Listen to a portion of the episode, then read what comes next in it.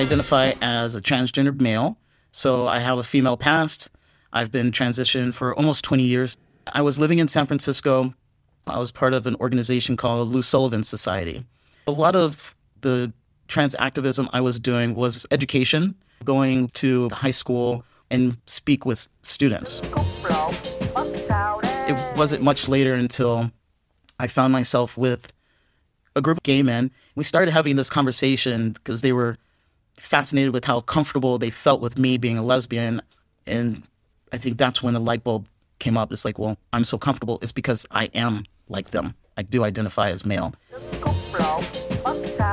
The way that I feel it is being portrayed, and people who are against this wokeness, they're still not getting the picture. They're being presented with views that it challenges them too much. They don't want to be a part of it, to, to take the effort to learn something of another person. I did a particular march in San Francisco for a protest and walking down Market Street, lines of police officers following us and just thinking, why, why are we still doing this? Why are we still doing these marches? Why is the state closely lining this peaceful protest?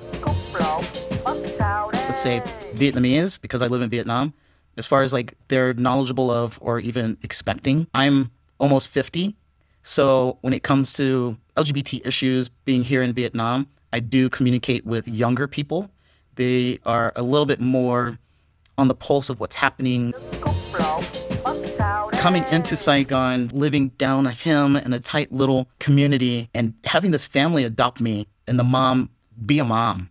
It's like always feeding me, making sure that I'm okay, asking about me, and I just feel loved. And what a great spot to be in in Vietnam.